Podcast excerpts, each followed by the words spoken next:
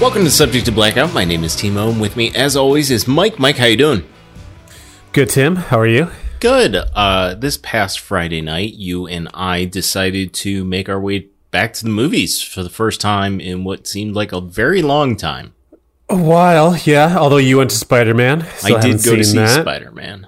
Um, but, but, in this post-COVID reality that has been eclipsed by yeah Ukraine, well, I'll just say post-COVID. Who's going to call me on that? Post-COVID, post post-COVID reality, pre-nuclear holocaust. So that yeah. that little window that we're in right now.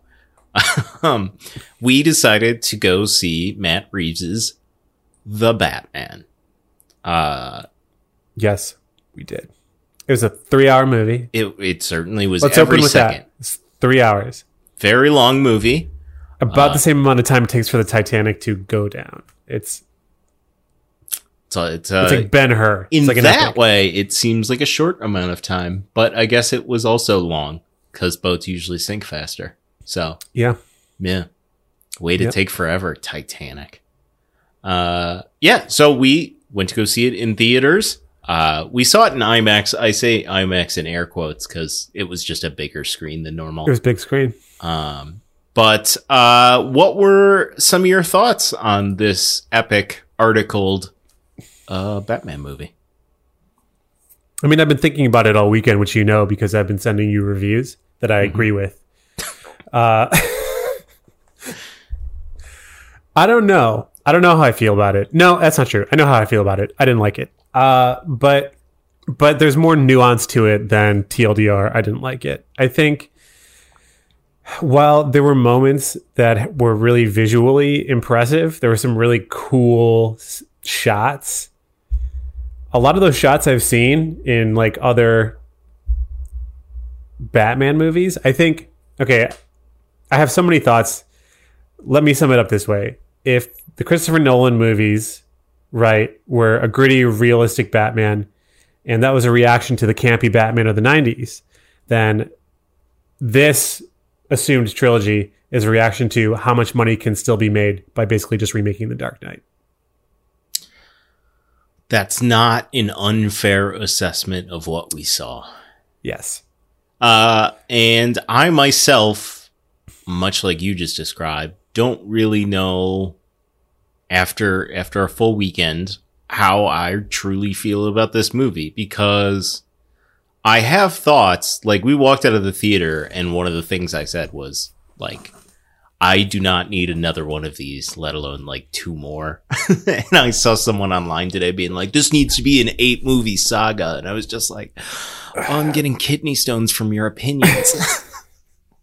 here's here's what I'm thinking about though. So because I spent all weekend trying to think about like why didn't I like it, and here's here is I think the fundamental problem with how narrow the scope of a Batman movie has become. That when you try to ground Batman in entirely realistic circumstances, you lose a core element of the narrative that comes out as just like a bunch of smug little shits going like, why doesn't Bruce Wayne just sort of like pay for everything and then there won't be inequality and no one will need Batman. But it's because in actual Batman canon, in the Adam West version of Batman, throughout the 90s Batman, throughout comic book Batman, there is a criminal class who are not the result of like inequality. They simply just exist as chaos agents. And that's why Batman exists. Batman doesn't exist because of inequality. That was kind of like it's always been present in all of the Batman media that there's inequality and that there's sort of like this Gotham City aristocracy. But Christopher Nolan was the person who leaned so deeply into creating realistic characters that he lost that fundamental element that kind of motivates Batman. And that's how we get to this point where we just kind of have a Batman who just kind of goes after psychopaths and just broods over his dead parents. I would agree with what you're saying wholeheartedly. However, I when it comes to the Chris Nolan thing, I think this movie takes what you're talking about to the next level, which I actually want yeah. to talk to a little bit more about, where it brings up uh, modern societal issues uh, and, and specifically quite a few leftist talking points in this movie, which is the thing I'd like to talk about eh, coming up. But when you talk about the chaos agents and a criminal class being created by the inequality of Gotham, the Waynes, and Batman in and of himself, or or or Bruce Wayne. Um, I think Chris Nolan flirts with that idea in the third movie, in The Dark Knight Rises, but he uses Bane taking those talking points and cynical using them to gather support around his cause which mm. does not actually give a fuck about any of those. Right. And yeah, then but- and then the Joker in the second one is absolutely I mean he calls himself an agent of chaos.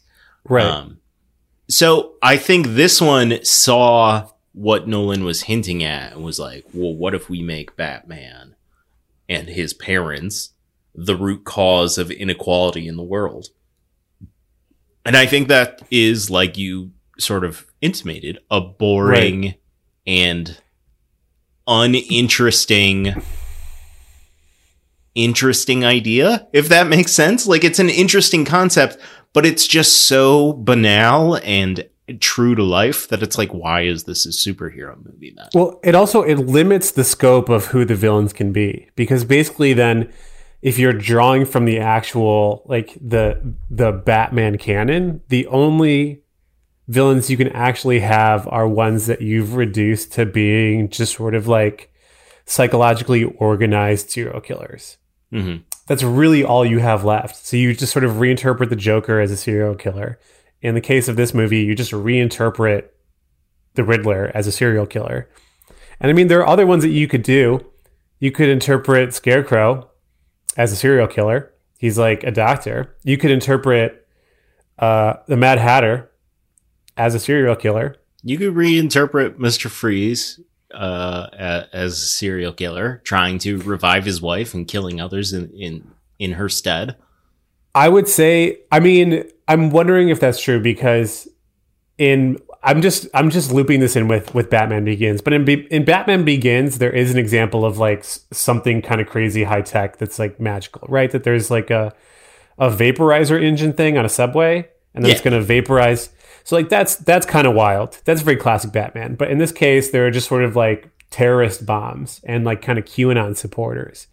And like those are sort of like the weapons of the Riddler. And I don't think that Mr. Freeze would work simply because Mr. Freeze relies on a lot of technology to survive and to keep his creepy dead wife in in kind of like suspended yeah, I don't think animation. Fr- yeah, I don't think Freeze could work in necessarily this universe, but yeah, Poison I, Ivy maybe, I don't think could yeah. work unless she's just an eco terrorist, but she doesn't really have any cool powers. Yeah. Uh, so yeah, I mean the, this universe, Man Bat, Man Bat could never work, which is bullshit. Where the fuck is Man Bat? This universe limits the fantastical uh, aspects of of Killer Batman. Croc yeah. Which we, you know, I think you look at something like the Harley Quinn cartoon on HBO Max and you see it rejoice in the absurdity of some of the Batman villains. Uh, and it like embraces the criminal class. Yeah. Yeah. And it's, it's wonderful because it decides to do so. I think having the Nolan trilogy was a nice breath of fresh air after some really mediocre to bad Batman movies that were overly silly, that had too much product placement in them, that was um, too referential to the Adam West universe in a universe that was supposedly the same one that the Joker and the Penguin and Catwoman were all in. Those movies were all supposed to be in the same general universe. That's why they say had the same Alfred. But so, at, like you were talking about at the beginning of this conversation, having the Nolan trilogy as as a reflection, as a as a counterpoint to that was nice. But this just is like, I don't know. What if we take it to eleven? What if we do Yeah. the Zodiac movie Super. but it- with it Batman? is Zodiac, but with Batman. That's exactly what it is. And instead of having the beautiful, complicated ending of Zodiac, where one of the main characters just walks into a, a an Ace Hardware and looks at a guy and goes, "I now know for me that that's the killer," and that's how the movie ends. right. we just get this big dumb action sequence that for me I was with the length of this movie, but to give me that for the last 45 minutes, I think while thinking about this, I, I read the articles that you sent me. I, I watched some YouTube videos. I listened to some podcasts about this film. I think the thing that killed this movie for me that made me never want to see another one in this again, despite liking almost the entire cast, was that final third act where they go to, you know, Gotham Square Garden or whatever. And, uh, you know, this entire time it's been the single murder or this, you know, vaguely accomplishable terroristic act. And then all of a sudden, Paul Dano can blow up seven seawall points, like choreographed beyond belief, and know where that's going to flood, and everyone's going to go to this one center, and then a bunch of incels are going to have sniper rifles and somehow evade security and get in and start shooting every like what? That it, it just goes from this you know theoretically realistic Seven. batman There's- movie. Yeah There were there were a lot of leaps, and it was described like seven. So Yeah. and it it goes from seven to fucking um weird angsty Marvel movie in like five seconds, and I did not care for that. I thought that was a giant flaw with the structure of this film. Yeah, I mean, I guess I was interested to see where this goes. I'm sure they're going to do multiple movies. I'm sure this is making plenty of money, and they're obviously going to do the Joker next because, again, where else can they go? Like, I think Paul Dano was cast to, and when Paul Dano was cast, I think they're probably just like, "Can you just be Heath Ledger?" Yeah, And I think when they do the Joker, someone's going to be like, "We're going to see months of like took an original take on the Joker," but then we're going to see the movie and it's going to be like, "Okay, he just did it like Heath Ledger did it." yeah. think yeah, I mean, there's I, the Joker's so overdone that the, I mean, he's in iconic video games, he's in iconic cartoons, he's in two Yeah. iconic Batman movies, he's in other not iconic Batman movies. um, there's just there's no new place, and we talked about this on Friday. There's no new Yeah. place to take it. It's just devoid of any creative license at this point. Right. Yeah, there's just it's a there's a narrow scope for what's allowed to be a Batman movie now, and part of it is that like DC insists on being this sort of grim dark counterpoint to Marvel, which is like exciting and colorful and flamboyant. But how how did you feel about Robert Robert Pattinson? And while on one hand I think this movie underscores how the animated series remains probably the best representation of Batman and the Batman universe. How would how would you rank Robert Pattinson among the other feature Live film action Batmans? Batman. Yeah. So one of the weird things about this movie, and it almost makes the articled "the Batman" uh, appropriate, is that Bruce Wayne is in this movie for less than ten screen minutes. Yes. Um, Yeah, we don't develop Bruce Wayne. no, the and that is a part of the plot for certain. Um, and the end of this movie basically is Batman and Bruce Wayne learning that he also needs to be Bruce Wayne. That is the main theme of the movie. Which means the sequels can't get more grimdark without completely missing the point of this movie, but we shall Right. see. Right. Um, so as just Batman, I thought he was very good. hmm Um, I him? had issues with uh, uh Nolan's Batman. hmm Um, so you you'd put him above Christian Bale. I don't know. I would like to see this a second time, Okay. but I what mean, for Michael me, Keaton? uh, I don't know those movies well enough. I think I saw the Batman most recently, probably more than a decade ago. Sure. Um, but for me, those movies don't work as well as this one. He's probably above Keaton. It so it's probably for me like everybody else. Uh, if, if we're including movies, because I think uh, Ben Affleck, and this is not a popular opinion, I think Ben Mm. Affleck was a perfectly fine Batman. Hmm I just think guns. he was in really He's like a terrible bazooka alcoholic Batman. Okay, but that that's an interpretation of Batman that I'm fine with existing. At least it's not the same. Um I think he's a decent Batman and an even more decent Bruce Wayne. I think he's a pretty good Bruce Wayne. Yeah, he Um, seems like a good Bruce Wayne. Uh but he's in just god awful fucking movies and that's why he stopped doing it. So I think for me it's like Val Kilmer and then Michael Keaton and right now probably Pattinson and then Christian Bale. And then um, Clooney. Clooney's way at the bottom. Uh, but yeah, I mean that's and number one is Will Arnett, obviously.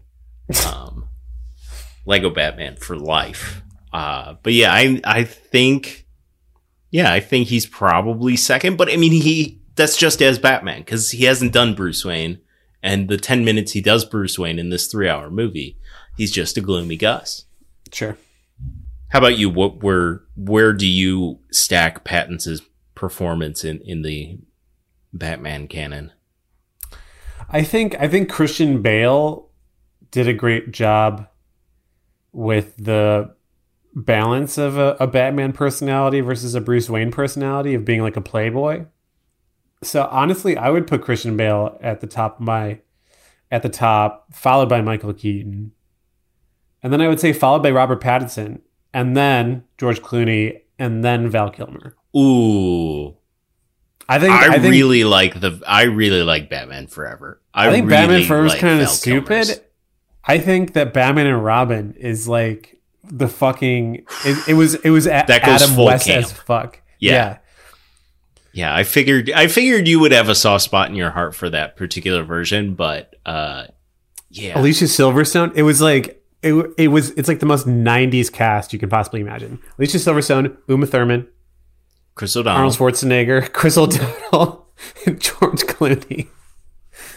yeah, It was like it was like they're like we're gonna just make this specifically to stick it right into a time capsule. Arnold Schwarzenegger. Yeah. Man. Yeah, that's uh that's pretty 90s.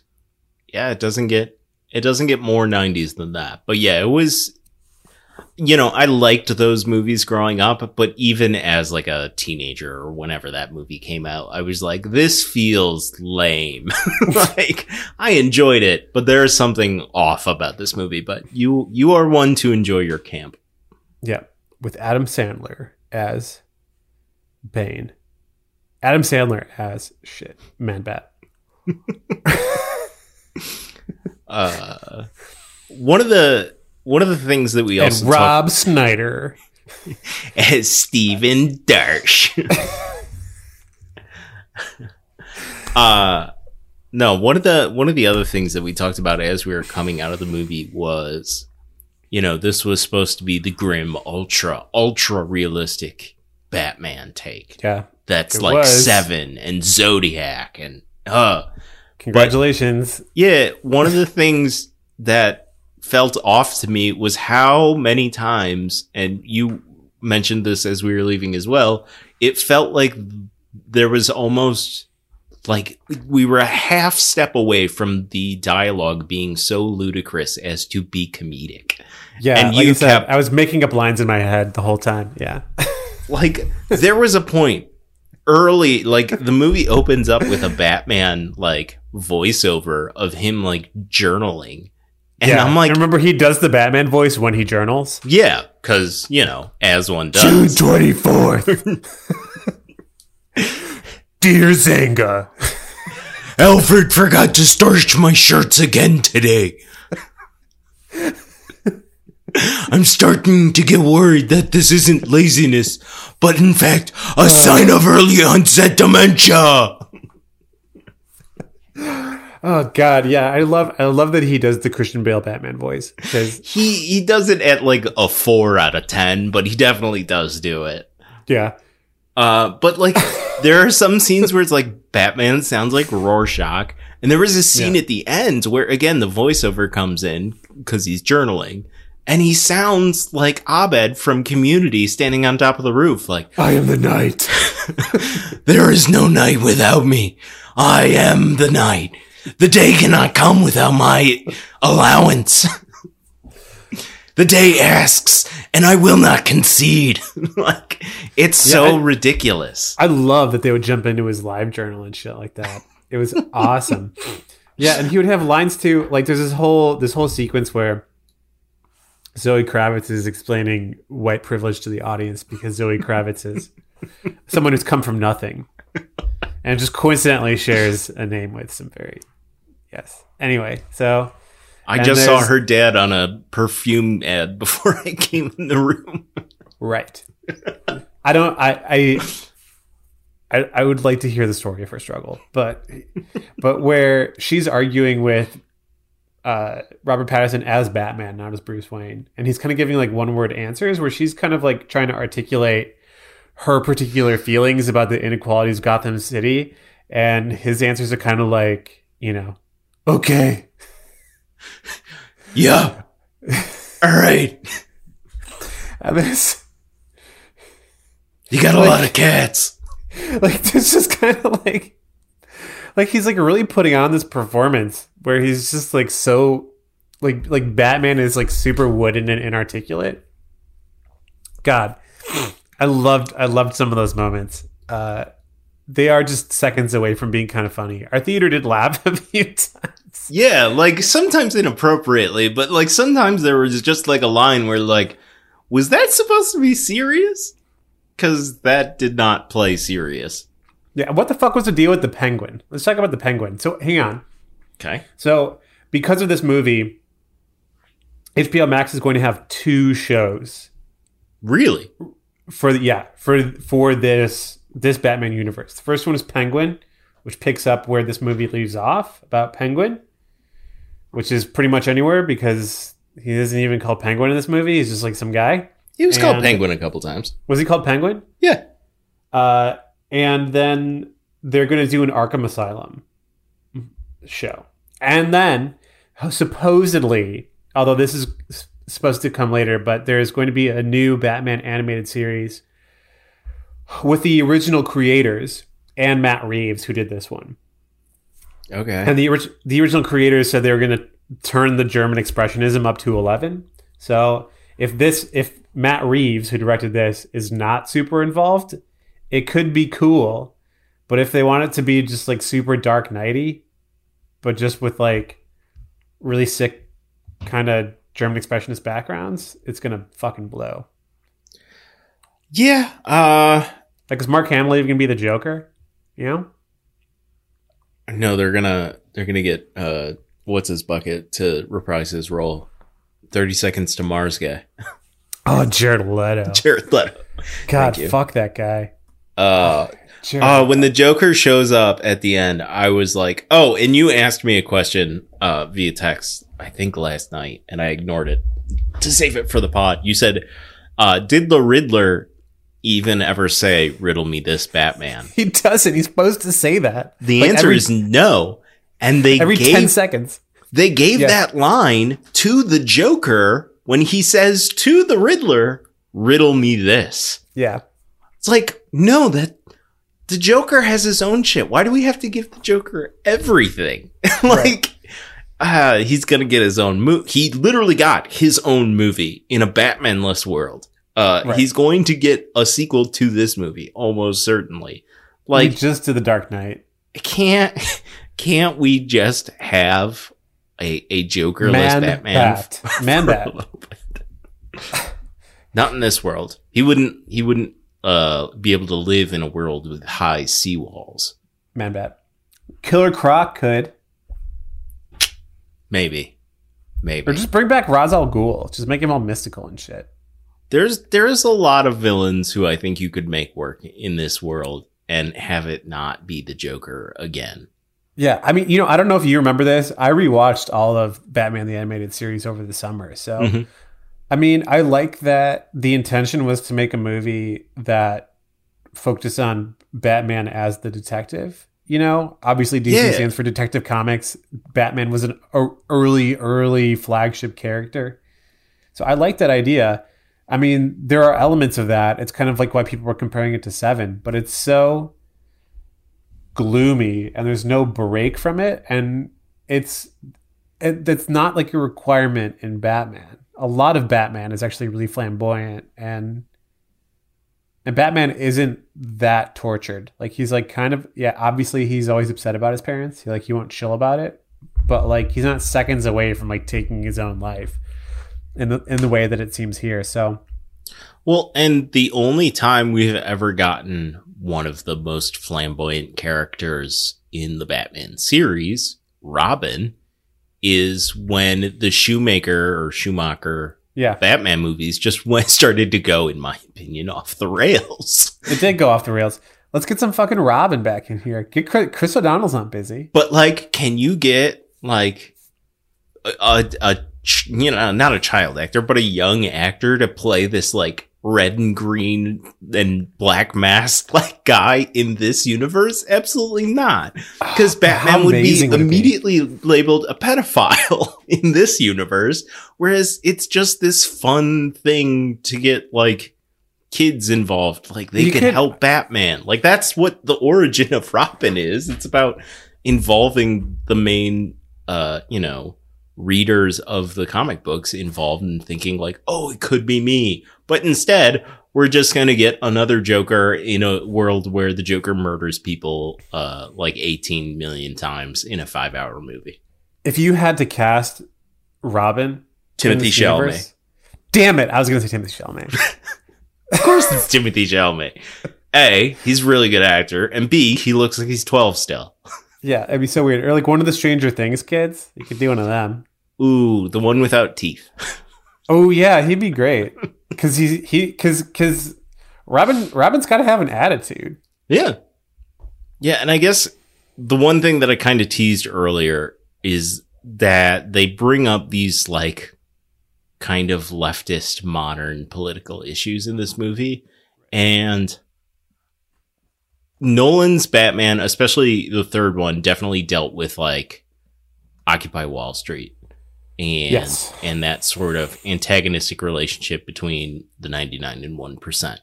And I didn't have bump up against it as much as I did just the short little mentions of this stuff in this movie. And I was thinking, why? Why did I find those so cringeworthy and uncomfortable? And, and I think what I've come to the conclusion is, is that the movie has nothing to say about those issues. Right. Well, because it's it's Batman, and And, but I mean, and- it's it's kind of what I'm saying about that. Like, it seems like class. It seems like Batman actually exists in our universe, obeying our cultural rules, but he doesn't. He exists in a universe with a criminal class, and so the circumstances that Batman is reacting to are totally different, even though it seems like it's the same. because as a billionaire, you can do more with your financial means than you could ever do punching strangers in the face. Right. And so when Catwoman brings up, you know, fucking over some VC bros, or, you know, they talk about, you know, you know, privilege or whatever, whatever they decide to bring up and, and sort of highlight even, even this like, you know, incel movement that they kind of hint at with the Riddler. It's like, but you're not making any statement on Right. like you're not coming up with any new thought as to how Batman specifically can either combat or not combat with those argu- with those uh, you know societal issues. So why bring them up at all? And I think the only point is to just ground this in realism with modern day talking points. And that's what makes it you so cringeworthy. Yeah, I mean, honestly, like if Batman existed in our universe, these are all the questions we would be asking. I mean, someone would have TikToked him like changing, we would have known he was Bruce Wayne after like ten minutes. Yeah. So, but but uh, yeah, it it tries to draw on those politics, but Batman doesn't really obey those politics. If you want to apply those politics, then like there's nothing ethical about Batman existing, and I don't think Bat I don't think Bruce Wayne would have come to the conclusion that this was the way that he could clean up Gotham City under those circumstances either. Like the whole point of being Batman is he's sort of like making the self like selfless sacrifice as a way to I guess sort of personally kind of cleanse himself of the guilt that he feels over the death of his parents, but also to sort of like build their legacy of uh, reversing inequality in Gotham City. I mean, we see that in this movie too, where he stays sort of like committed to to his role, even though he has this strong and important relationship with Catwoman. So, like, I don't think he would choose to do this out of a bunch of different options. Batman feels like this is the best option. And in a world where we're talking about, like, well, you could just finance stuff, you know, or like it's about white male privilege, then being Batman is not the best option. And I don't think he would have picked it. No, no, I think I think you're definitely hitting on the point that makes this whole thing ring untrue. Um, is that, it, yeah, I mean, uh, you know, not to re-summarize what you just said, but like, yeah, in, in a world where the problems are financial and power based, someone who has you know, unlimited financial resources and a ton of power. It, yeah, it's just a power fantasy to go out there and start punching strangers, and it is right. it is not actually solving any of the actual problems. Right, and as we see in this movie too, it, it doesn't exactly bring Bat- Bruce Wayne any comfort or joy to do these things. He's no. just as tortured as he would be otherwise. And another thing, what the fuck was the deal with Colin Farrell? What the fuck was that shit about? Why was he even in this movie? They just covered him in prosthetics. Couldn't even fucking tell it was him. He wasn't even like Irish or anything. He was just kind of like, "Hey, I'm walking here." What the fuck was that shit? I mean, all right real real quickly, my last point on the previous subject before we get into Colin Farrell.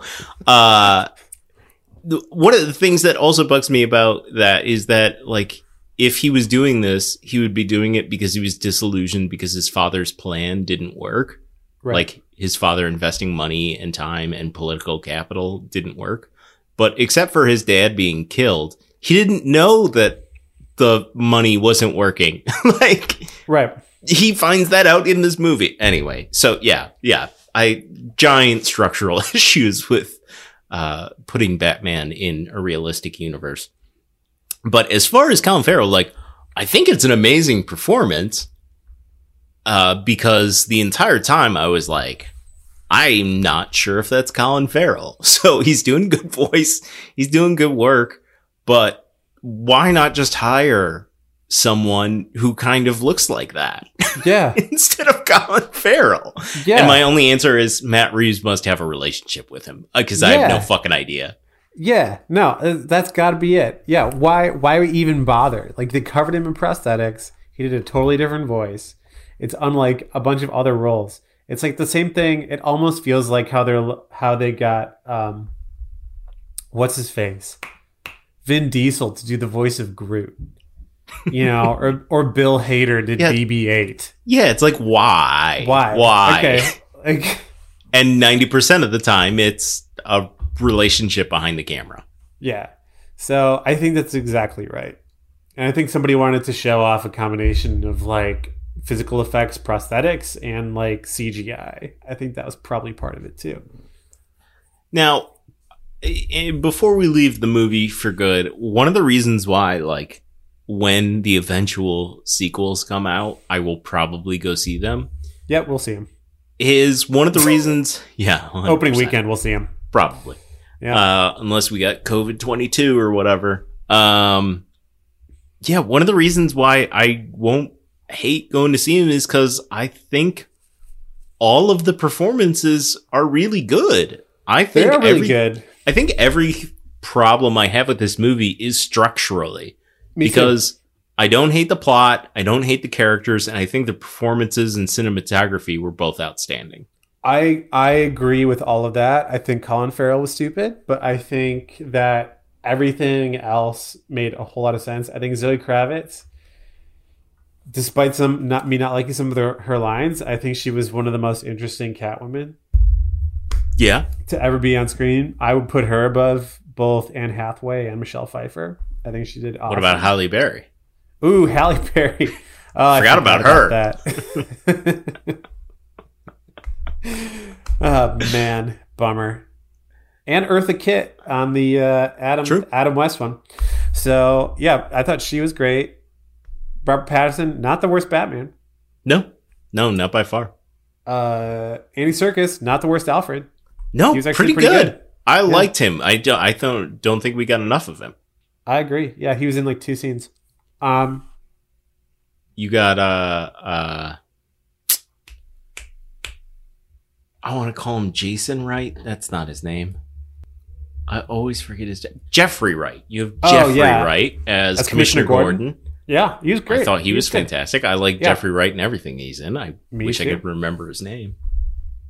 You're racist. Um, Paul Dano was good. I thought. Uh, he could have killed himself in real life in order to promote this movie. Unfortunately, he didn't. If he And- really wanted to go full Dark Knight, And then we got some fun that maybe not commit cameos. to the role, man.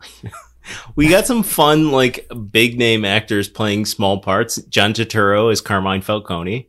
Yeah, he was Uh, great. I thought was pretty good. Uh, Peter Sarsgaard is the Gotham district attorney who gets his head blown off. oh yeah, Who I couldn't stop thinking about the about fact that. that. he's in Garden State as the kind of like loser friend. yeah. um, yeah, like yeah, I thought everybody was pretty good in this. I agree. So, you know, I think mixed bag. I I'm happy that this movie exists. I would love it if we move in a different direction going forward for Batman. I, I think we've spandex gone as grim dark as we can go reasonably. Yeah, we got it. And uh yeah, I mean, go see it if you want to see it. If you don't want to see it, you're not going to miss out on a ton. Um you'll have 3 hours to do other shit cuz it is every fucking second of 3 hours. Um But yeah, I uh I'm like I said uh Friday coming out of the theater. I I'm good. I'm good. I get it. I get the vision. I get the world. Uh one was enough for me. Yes, I agree. I mean, I'll repeat what I said after they introduced the Joker on the screen. A loud audible sigh that I started to laugh. That's how I feel. no one else laughed at. Everyone else is like, "Dude, the Joker." Uh, Uh, and I uh I just said it's Jared Leto. and then it was actually the Joker, but not Jared Leto. Thank God. Thank Christ. All right, well, I think that does it for our coverage of The Batman. Uh, let's take a quick little break here, Mike, and be right back with more.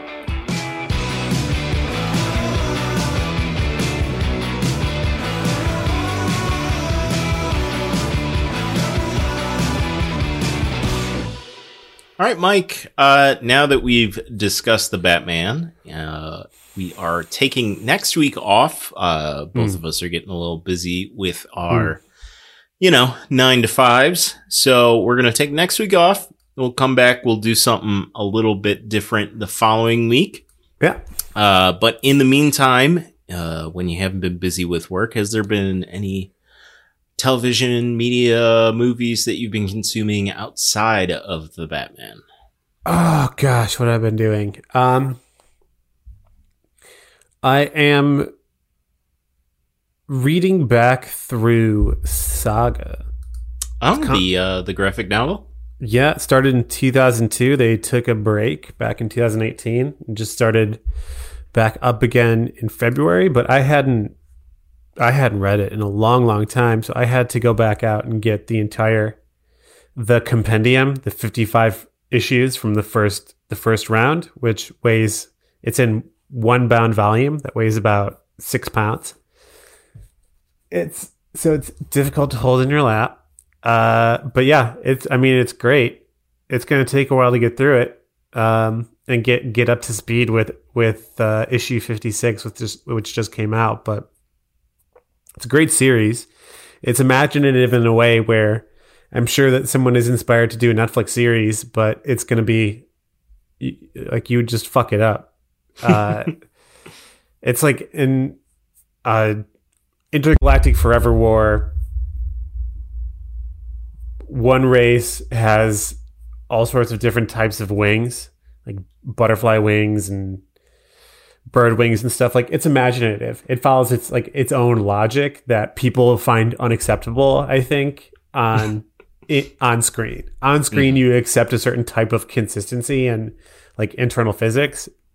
In like just visual art, you can do whatever you want. Yeah. Um, and uh, they're fighting against uh, just like a bunch of people who have horns. And it just sort of like embroils an entire galaxy in this conflict. So it's like a lot of imagination. So it's your classic horns v wings, you know, yeah. s- story. Yeah. So yeah, very imaginative. That's that's kind of what I've been getting back into. But that that's mostly been it. So what are you, what are you up to? Uh, so one of the things that I mentioned to you when we were together on Friday was uh, I finally uh, indulged in Steven Spielberg's version of West Side Story. Yes, you told me uh, about that. And uh, for those of you who are fans of Steven Spielberg, uh, fans of beautiful cinema, or fans of West Side Story, I can't recommend seeing it enough. And uh, there's good news. If you don't have Disney Plus, it's on HBO Max. And if you don't have HBO Max, it's on Disney Plus. So there's multiple outlets for people to view this thing. Um, gorgeous. Uh, you know, I, West Side Story is one of my favorite musicals of all time. Mm. Um, I love the 61 film.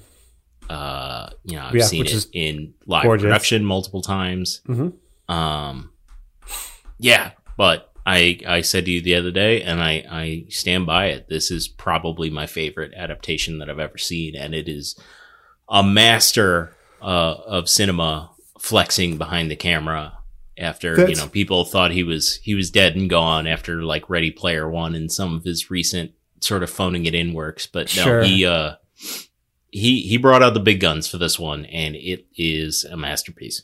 That's good to hear. Yeah, I skipped it after seeing some of the reviews, but now now I want to go back to it. Yeah, I I really really loved it. Good. Um, the other thing that I was kind of watching actually yesterday, uh, as sort of background TV while I was doing some stuff around the house, like folding some laundry and stuff, was I threw on HBO Max's new series from like the creators of What We Do in the Shadows. Mm-hmm. Um, uh, and like Flight of the Conchords, and it, it's sort of of that comedic vein. Okay. Is Our Flag Means Death. I don't know that one. Uh, so it just came out. Um, I don't, I don't know when, but the first three episodes are out on HBO Max again. And it is Rhys Darby, I believe, who was the manager oh, for Flight yeah, of the yeah. Conchords. He, yeah, I love him. He's like a fancy boy from, I don't know, New Zealand or England. I, it's not clear uh, but he's like a fancy boy who uh-huh. decided to was unhappy with his his life with a wife and two kids and just uproots his life and becomes a pirate. But he he's like a pussy, like, sure. for lack of a better word. He's just kind of a, a pussy, and he doesn't want to kill or you know do anything awful. Uh, and his crew of of rapscallions is a bunch of people who are basically also failed pirates. Um, and so far, it you know the first episode was a little slow for and a little dry for my sense of humor. Okay. Um, but the next two episodes kind of picked up and were a little bit funny. There's definitely some uh, like B and C stories that they're working in through the season uh, that you kind of are getting a feeling for, and and we have an appearance of Taika Waititi at uh, at Man, some point. He's so busy. How does he have time for those bit parts and stuff? I Gosh. I don't know. How did I not hear about this? When did this come out? Uh, I think just this past week. Yeah, um, I feel maybe two weeks it wasn't ago. More advertised. Interesting. Okay. No, but uh, really uh, delightful and silly in the ways that you know, Flight of the Conchords, and especially Great. what we do in the shadows are are just silly. Um, so I was very much enjoying watching that. Uh, and then the thing that I'm excited to turn this podcast off and go watch is the new HBO series Winning Time, which is a John C. Reilly starring series about the uh, building of the Showtime Lakers teams. So Is that right? let me just read you off. Yeah, it- All let me just read you off some of the the cast from this series that's about building the Showtime Lakers. John C. Reilly, uh, Jason Clarke, who you might not know as well. No. Uh, let's get to some uh, bigger names. Uh, Adrien Brody. okay. uh, wow. He's a dick. He's playing Pat Riley, so that works.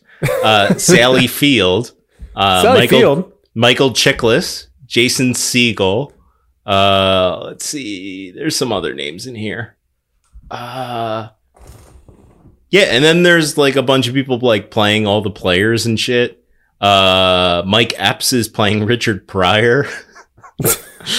um, like I'm super excited to see this. It looks it's so it's by uh, Adam McKay who does like you know he did all of those sort of like uh, Will Ferrell He did Archer. back in the day. Didn't he do Archer? Did he? Ooh, I don't know about that. Crap. What have I done? Didn't he do Archer? No, he did. He his notable works, according to Wikipedia, are Anchorman, Talladega Nights, The Other Guys, The Big Short, Vice, and Don't Look Up. So he's kind of made a pivot from slapstick, absurdist comedies to like these semi-serious uh, dramedies. Sure. Uh, and this is like his television take on the Lakers. And I am very interested to see a black comedy about the Lakers dynasty. yeah. Okay. I That very great. much look forward to that. So that that is premiering tonight as we record. So I'm, Okay. I'm looking forward to watching that first episode this evening. All right. Yeah, I'll check that out. All right. Other than that, do you have uh, anything else that you uh, want to bring up before we uh, go on a little break for a week? I am afraid not. All right, then, for those of you listening along, you can head on over to subjecttoblackout.com to reach out to us, or you can find all of our links to our socials, including Instagram, Patreon, Twitch, Twitter, and YouTube. Also, feel free to rate, review, and subscribe. And lastly, you can find Mike on Instagram and Twitter at Name Taken Podcast. Mike, I want to thank you for joining me. Cheers, Tim. Cheers!